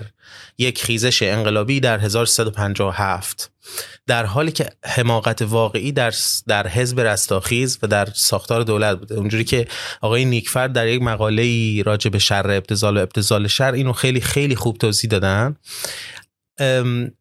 به نظر میرسه که این رهبرانی هم که هنوز این ذهنیت که مردمان هنوز بلوغ کافی برای درک عمق استراتژیک تصمیم گیری های رهبر ندارند. یک رهبری باید وجود داشته باشه که او به دلیل تجاربش، به دلیل نمیدونم زندان رفتن، به دلیل مبارزات سیاسیش، به دلیل عضو این گروه یا آن گروه بودن، او صلاحیت دیدن چنین واقعیتی رو در متن اجتماع و اجتماعی سیاسی داره ولی عموم مردم ندارن یا بدنه خود اون نهاد نداره. این دیدگاهه باعث شده که اون سانترالیسم دموکراتیک هیچ وقت شکل نگیره و این شکل از رهبری هم به تصور نیاد. شما مثال سندیکا رو زدید و فکر میکنم این نگرانی و اضطراب از نبود رهبر یا بی سرخوندن جنبش هم از همین ناشی میشه که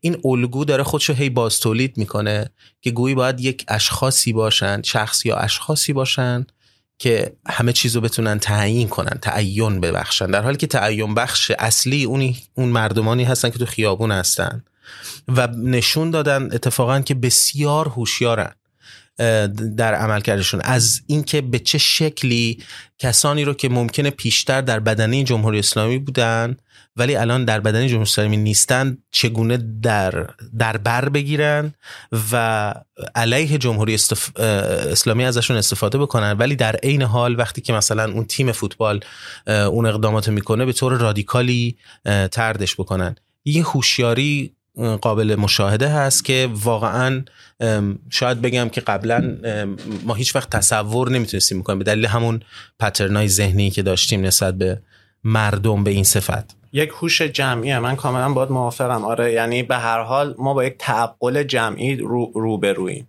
این که این فقط یک آدم نیست که مثلا میتونه فکر بکنه، جنبشا میتونن فکر بکنن، جنبشا میتونن مفاهیم خودشونو بیافرن. همین الان جنبش، یعنی این زن زندگی آزادی فقط یک شعار نیست، به هر حال به یک کانسپت بدل شده که این جنبش داره به شکل‌های مختلف اینو میآفرینه، داره تجلی‌های مختلفش رو نشون میده. و حتی همین قضیه رهبری هم به نظر من شکل ویژه رهبری خودش رو به هر حال این جنبش داره الان همین الان داره اعلام میکنه و داره میآفرینه. این این که مثلا ما این ایده ها رو پیش از این داشتیم و اینا کاملا درسته و اون چیزی هم تذکری هم که خودت دادی در مورد تبعیض اونم درسته. ما به هر حال تاریخ به رسمیت شناخته شدن مسئله زن و مسئله نژاد توی سنت چپ هم خیلی تاریخ طول و درازی نیست، بیست سی ساله که خیلی الان حتی چپ ها مثلا حساس تر شدن، وگرنه خب توی شوروی یعنی هم به هر حال موقعیت زمانی فرق کرده. اون موقع مثلا حزب لنینیستی تصور بر این بود که جایی و وجود هم داشت، به هر حال جایی خارج از نظم سرمایه‌دارانه وجود داره که تو میتونی اونجا از اون خارج بری، حزب لنینیستی، حزب پیشرو تو بزنی و بعد آدما بیان مثلا تحت رهبری حزب پیشرو از اون خارج حمله بکنن به اون نظام سرمایه‌داری. الان دیگه خارجی بر سرمایه‌داری وجود نداره، همه چی پیشا پیش داخل سرمایه‌داری ادغام شده. واسه همین این که تو اصلا بخوای حزب پیشرویی بزنی و از خارج و اینا بخوای حمله بکنی که هنوزم بر منظورت، ببخشید از خارج منظور از مرزهای جغرافیایی نیست، منظور از خارج از طبقه، دقیقاً از خارج از اون سیستم بس. از یعنی از خارج، انگار که هنوز فضای خارج از سرمایه‌داری مونده که من میتونم برم اونجا خودم ارگانایز کنم و بعد از اونجا حمله بکنم. دقیقاً یه منطق مارک در واقع دیالکتیک مارکسیستی که باید برای برای اینکه بر تبعیض و بر اون باز تولید الگوهای تبعیض‌آمیز در طبقه خودت غلبه کنی و طبقه خودت فراتر بری یا از طبقت خروج کنی.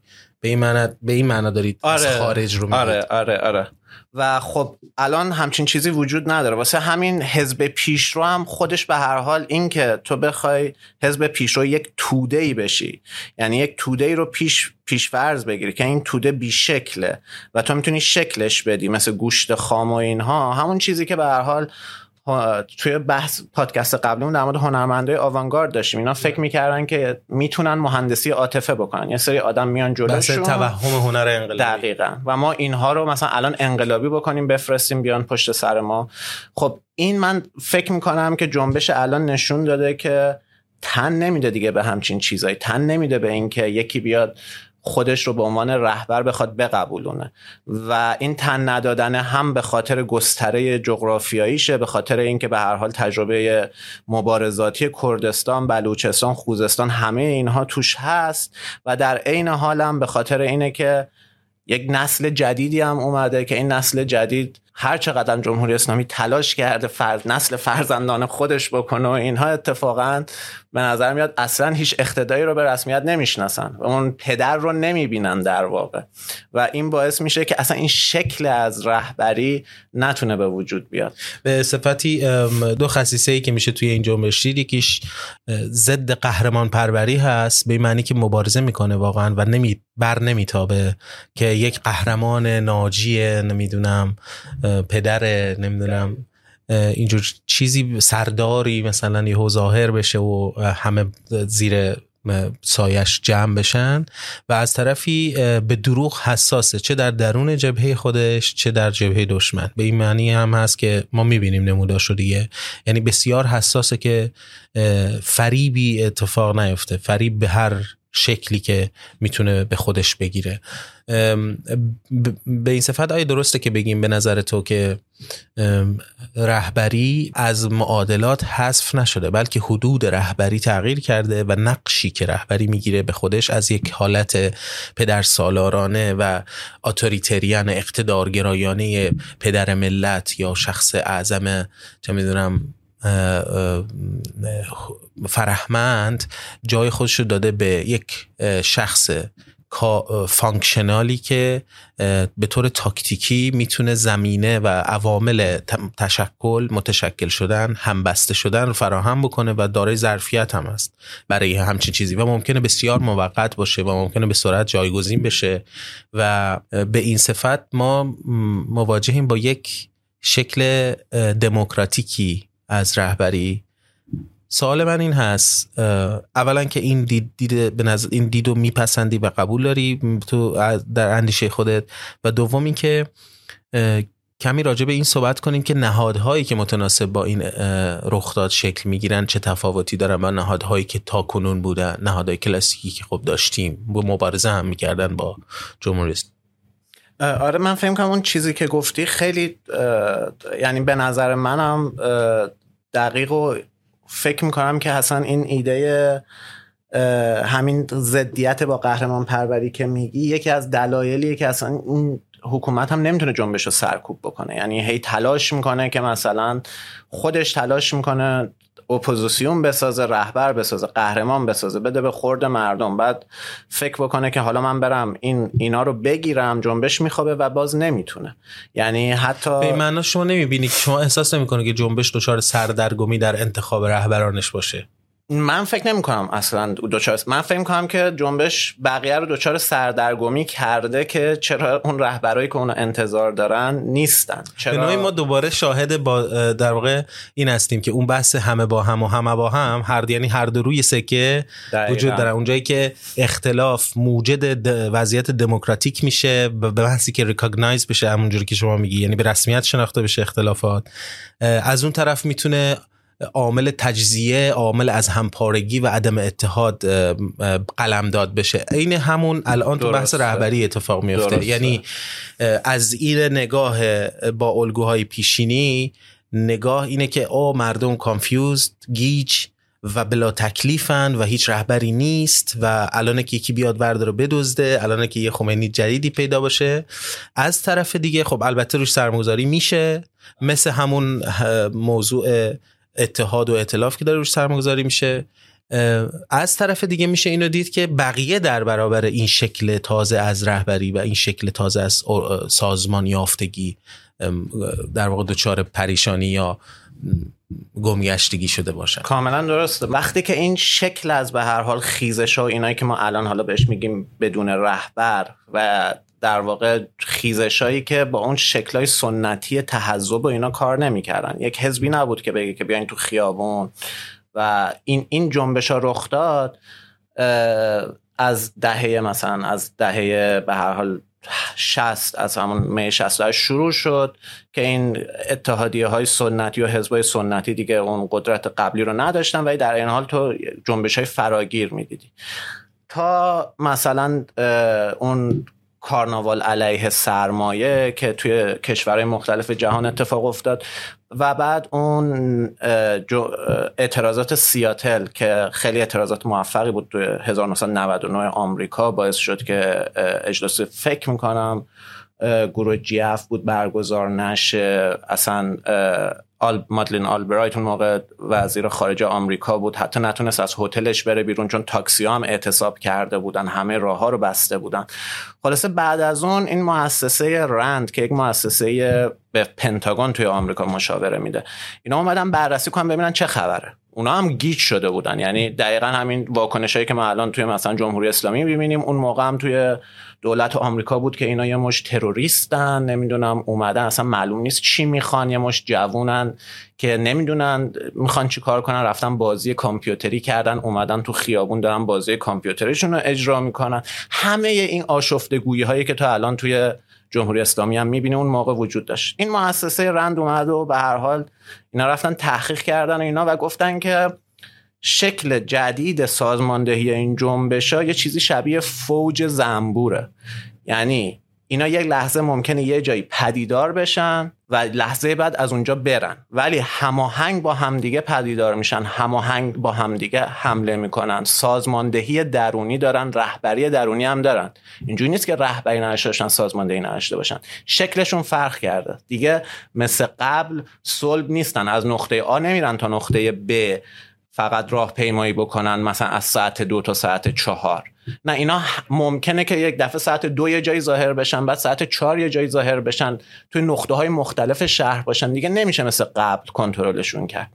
درماندگی که نیروی سرکوب هم آره، درماندگی که یکی از دقیقاً الان هم ما با همچین شکلای از سازماندهی طرفیم. ما با سازماندهی مثلا دهه هزار و نهصد و حتی انقلاب پنجاه و هفت هم که با فراخوان حزب و سازمان و گروه اینا می اومدن با اونم طرف نیستیم، ما با یک شکلی از سازماندهی طرفیم که بیشتر از هر چیزی مبتنی بر هوش جمعی، داخل خودش سازماندهی داره، داخل خودش رهبری داره و مثل فوج، واقعا مثل فوج زنبوره، سوار میکنه، یه دفعه یه جایی میره یه جایی ناپدید میشه، یه جایی میره یه جایی ناپدید میشه. حالا ما بهش میگیم الان توی رسانه ها اعتراض محل محور ها. خب هم خوبی خودش رو داره هم بدیای خودش رو داره، ولی در نهایت یه همچین فرمی وجود داره و این باعث شده که این فرم، چون که یک فرمیه که خیلی صداش اینجوری نیست که مثلا بگه که من یک دو سه رو میخوام، هم میگن که چرا جنبش مطالبه مثلا مشخص نمیکنه تا قبل از این. خب اصلا قضیه جنبش نیست که من همچین مطالبه ای میخوام، اصلا این مطالبه ها اینجوری دیگه فرموله نمیشن، این مطالبه ها مطالبه های کلی آزادی و عدالت و برابری اینا وجود داره، ولی دیگه نمیره مثلا به سمت این که من میخوام مثلا انقدر حقوقم بره بالا. جنبش های مطالبه محور نیستن به اون معنا و این جنبش ها جنبش خطرناکتری ان جنبش برای حاکم، جنبش های ترسناکتری ان واسه تحلیلگرای سنتی و جامعه شناسای سنتی هم همینه، غیر قابل فهم، غیر قابل فهمن. واسه همینه که مثلا مثلا اسپیوک ها مثلا میگه که آقا شما اگر میخواید صدای فرودستانی رو که تا حالا اصلا توی تحلیلاتون بهشون ارجاع نداده بودین، شما یه مثلا یه سری جامعه شناس مرکزگرایید، تا حالا اصلا این سوژه ها برای شما سوژه نبودن، برای شما یک بخشی از جمعیت بودن که مثلا تحت ستم بودن فلان کردن، اگر میخواید صدای اینا رو بشنوید باید بتونید صدای سکوت رو بشنوید. بهش میگه میجورینگ سایلنسز، ارزیابی کردن سکوت. بعد گوشاتون رو تربیت بکنید ببینید از دل این سکوت چی در میاد. ما خب برخلاف این، ما با یک مثلا تا حالا تا قبل از این جنبش، باز این جنبش به هر حال یک ائتلاف گسترده ای از حامیانو داره، تا قبل از این ما همیشه با یک شکلی از ترس مواجه بودیم، هم داخل حکومت که نمیدونست چه خبره، هم داخل تحلیلگرامون که نمیدونستن چه خبره. و من فکر می‌کنم این جنبش که از خوبیاش اینه که کم کم داره یک دانشی تولید میکنه که به هر حال ما از این بنبست بیایم بیرون.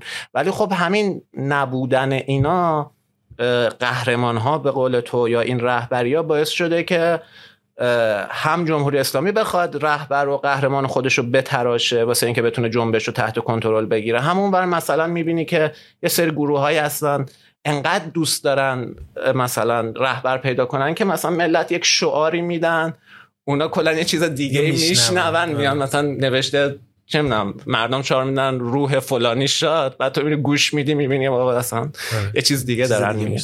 به سبک که این خیلی معروفه که یک موسیقی راک بود در آمریکا که وقتی برعکس پخشش میکردن یه عبارتایی میشد که شیطان پرست، به معنی بود که آره شیطان پرستن.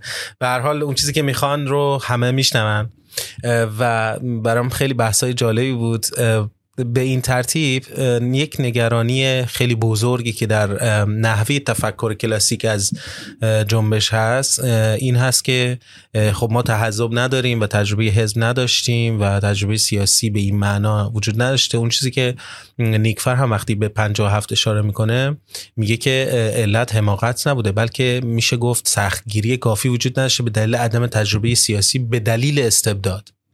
حالا خب این همچنان به نظرم توجیه برقراری هست، چون به هر حال در استبداد فاشیستی جمهوری اسلامی هم شما نداشتید امکان تحزب، امکان ایجاد نهادهایی که دموکراسی رو تمرین کرده باشن و هنوز و که هنوز هست شما میدونید حتی تو کشوری مثل همین هلند که هستیم درش هنوز داره این موضوع تجربه میشه و هنوز خب خلل و فرج خودش رو داره و یک موضوع از امروز به فردا نیست. به این صفت راجع به این نگرانی عمده از عدم تحزب و مخصوصاً مخصوصاً و یه نگرانی که در خیلی از افراد ایجاد میشه، مخصوصاً کسانی که خارج از ایران هستن، این هست که خب الان دولت‌های غربی که میخوان با این جنبش ارتباط برقرار کنن به سراغ کی برن، با کی صحبت کنن و این بعد یک موجی از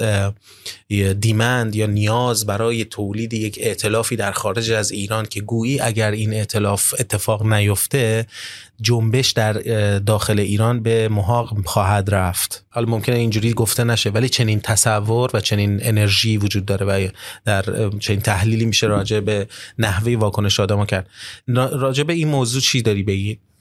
در مورد نهادها که گفتی، به نظر من خب بعد یعنی امر نهادسازی که به هر حال ضرورت اینه که ما به سمت دموکراتیزاسیون بریم، فقط تفاوت تو اینه که آیا اون نهادی که ما داریم بهش فکر می‌کنیم دوباره یک نهادیه که قراره، چون که نهادها گرایش به این دارن که وقتی نهادی نمیشن، همون چیزی که ما الان مثلا توی فلسفه به هر حال نیمه دوم قرن بیستم به بعد یک مشکل جدی که با نهاد وجود داره اینه که نهاد غیر تاریخی میشه، ازلی ابدی میشه، انعطاف پذیری نداره، یک شکلی رو به خودش میگیره و اون شکل دیگه از بین نمیره. اون مناسبات قدرتی که توش وجود داره اینا غیر منعطف میشن. اونم به خاطر اینه که نهاد در لحظه تأسیسگر توی اون لحظه مثلا انقلابی، توی اون لحظه تغییر به وجود میاد، ولی ناگهان ممکنه که این صلب بشه و به جای اینکه دیگه اون حالت تأسیسگرانه وجود داشته باشه، حالت تأسیس شده داشته باشه، یعنی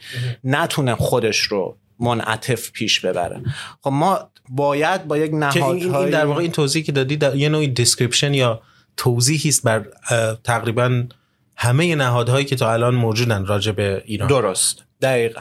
و ما ما باید به شکل‌هایی از، یعنی به یک آزمونگری‌هایی که مشخصاً باید به بستر خود ایران هم به هر حال مرتبط باشه و من هم دقیقی نمیدونم چه جوری، من فقط میتونم همینجوری بگم که به هر حال نهادها باید انعطاف خودشون رو حفظ بکنن، باید بتونن در برابر مثلا، به جای اینکه یک نهادی باشه که درون یک، حالا اون حکومتیه که بعد از این قرار شکل بگیره، یک نهادی باشه که اونقدر انعطاف پذیر باشه که نذاره اون خودش بدل بشه به بخشی از اون بازوهای قدرت اون حکومت، بازوهای بازتولید یک نظمی که خودشو مسلط کرده. و این خب فقط میشه به لحاظ، یعنی من رو کاغذ میتونم یه همچین حرفی بزنم ولی نمیدونم دقیقاً میشه چجوری در موردش حرف زد به لحاظ واقعی. ولی خب یک سری چیزهایی ما میدونیم، مثلا ما میدونیم که میشه مدیریت منابع یک جایی رو داد به مردم بومی اونجا. این اتفاقیه که خیلی جاها افتاده، این فقط توی از آمریکای لاتین بعد از جنبشایی که علیه استثمار منابع مثلا با شرکت‌های چند ملیتی بود، تو الان تو چند تا کشور میتونی بری ببینی که چجوری مدیریت منابع مثل آب، مثل خاک، مثل جنگلاشون، اینا داده شده به مردم بومی اونجا به طی یک سری سازوکارا. تو خود همین هلند آب مهمترین منبعشونه، درسته، به عنوان منبع طبیعی، و مدیریت این آب توی انتخابات محلی تعیین میشه که این این انتخابات محلی هم قدیمی ترین دموکراسی دنیاست، از قرن چهاردهم پانزدهم قدیمی ترین دموکراسی دنیا انتخاب آدما توی محله ها بوده واسه اینکه در مورد آبشون خودشون تعیین تکلیف بکنن. حالا اون موقع این بوده که این آبو کجا بریم بریزیم، این سد رو چجوری وا کنیم، آب از کجا به کجا بره، و الان خب برای پیچیده تر شده اینها. ولی ما وقتی که این نهادهایی رو بسازیم که مثلا مدیریت منابع بدن به مردم بومی، اون وقتی که ما توی خوزستان با این مشکل، توی بلوچستان با این مشکل‌ها مواجه نیستیم. الان چشم اندازی که بلوچستان داره اینه که تا پنجاه سال دیگه غیر قابل سکونت بشه. اهواز ما می‌بینیم چه مشکلی با آب و همه اینها داره، مدیریت منابع نفتیشون، معدناشون، اینا هیچ کدوم دست خودشون نیست. یعنی باید بریم به سمت نهادهایی که تمرکزگرایی رو هرچه کمتر و کمتر میکنن، یعنی از اون تمرکزی که یک قدرت خیلی زیادی میده دست اون دولت مرکزی، از اون ما باید فاصله بگیریم. انقدرش رو دست کم میدونیم که ما به همچین چیزایی نیاز داریم. در مورد خود ایده حزب و تشکل اینها، درسته، یعنی ما معلومه که نیاز به تشکل داریم، معلومه که نیاز به شکل‌هایی از حزب، از کار سیاسی داریم، ولی من فکر میکنم که این شکل‌های دوباره توی همون قضیه سلسله مراتب و اینها بریم، من فکر می‌کنم که این حزب‌ها، این تشکل‌ها دوباره باید بر اساس همون مدل واژگون شدن استراتژی تاکتیک کار بکنن و بر اساس اینکه سلسله مراتب تا جایی که ممکنه توی اینا از بین بره. چون اگر ما چون سلسله مراتب از خلا بیرون نمیاد، توی سلسله مراتب کسایی در موضع قدرت قرار میگیرن که پیشاپیش واجد امتیاز بودن و در سلسله مراتب قدرت پیشاپیش بالاتر بودن. این مثلا میشه مردا. ما اگر قراره یک انقلاب زنانه‌ای داشته باشیم و بعد دوباره این انقلاب زنانه برسه مثلا به ساختارهایی که توی خودشون مرسلایی رو بازتولید میکنن، که کلن نقض قرض. فکر میکنم این خیلی بحث پیچیده و قامزی هست، بحث اینکه ساختار نهادها چگونه باید باشه و اینکه اصلا سوال پایه‌ای تر اینکه سلسله مراتب آیا به خودی خود استثماری هست یا نه. ما سلسله مراتب مبتنی بر قدرت و فساد داریم و سلسله مراتب مبتنی بر صلاحیت به معنی به معانی مختلف داریم. من همین من فکر می‌کنم این موضوعی است برای یک صحبت جداگانه. تا اونجایی که متوجه شدم از صحبت‌های تو این بود که نهادها به هر ترتیب باید سازوکارهای اتخاذ بکنن که اولا باز تولید ساختار اقتدارگرا نباشن در درون خودشون، وگرنه این پتانسیل همچنان به کار خودش ادامه میده و خودشو جا به جا توی تحمیل خودش به زمان و مکان نشون میده، تو برای اینکه درس پس داده باشن به قول چیز. خیلی بحثای خوبی کردی، خیلی مثالای آموزنده‌ای زدید و برای من خیلی جذاب بودن. خیلی ممنونم از اینکه این بحث رو به این شکل تونستیم پیش ببریم. بسیار آموختم و تشکر میکنم. یه بار دیگه اگر نکته پایانی داری که بحث خودت رو جمع بزنی یا ناگفته‌ای که مایلی بگی برای این اپیزود، لطفاً. منم خیلی ممنونم واقعا از اینکه من دعوت کردین. نه من نکته پایانی ندارم، من فقط امیدوارم که این خیزش انقلابی همینجور پیش برو پیش برو و هر حال ما یک ایران آزاد و سریعتر ببینیم. درود بر تو. یه پادکستی تهران ما هم دیگه اجرا. حتما. درود دوستان، اگر که شنونده این اپیزود بودید و اون رو سودمند یافتید به دوستان خودتون معرفی کنید. شما میتونید پادکست ایران آکادمیا رو همواره بر روی یوتیوب ایران آکادمیا و بر روی اسپاتیفای ایران آکادمیا به صورت تصویری مشاهده کنید و بر روی بقیه پادکست خانه‌های موجود بشنوید. تا اپیزودی دیگر، شب و روز همگی خوش.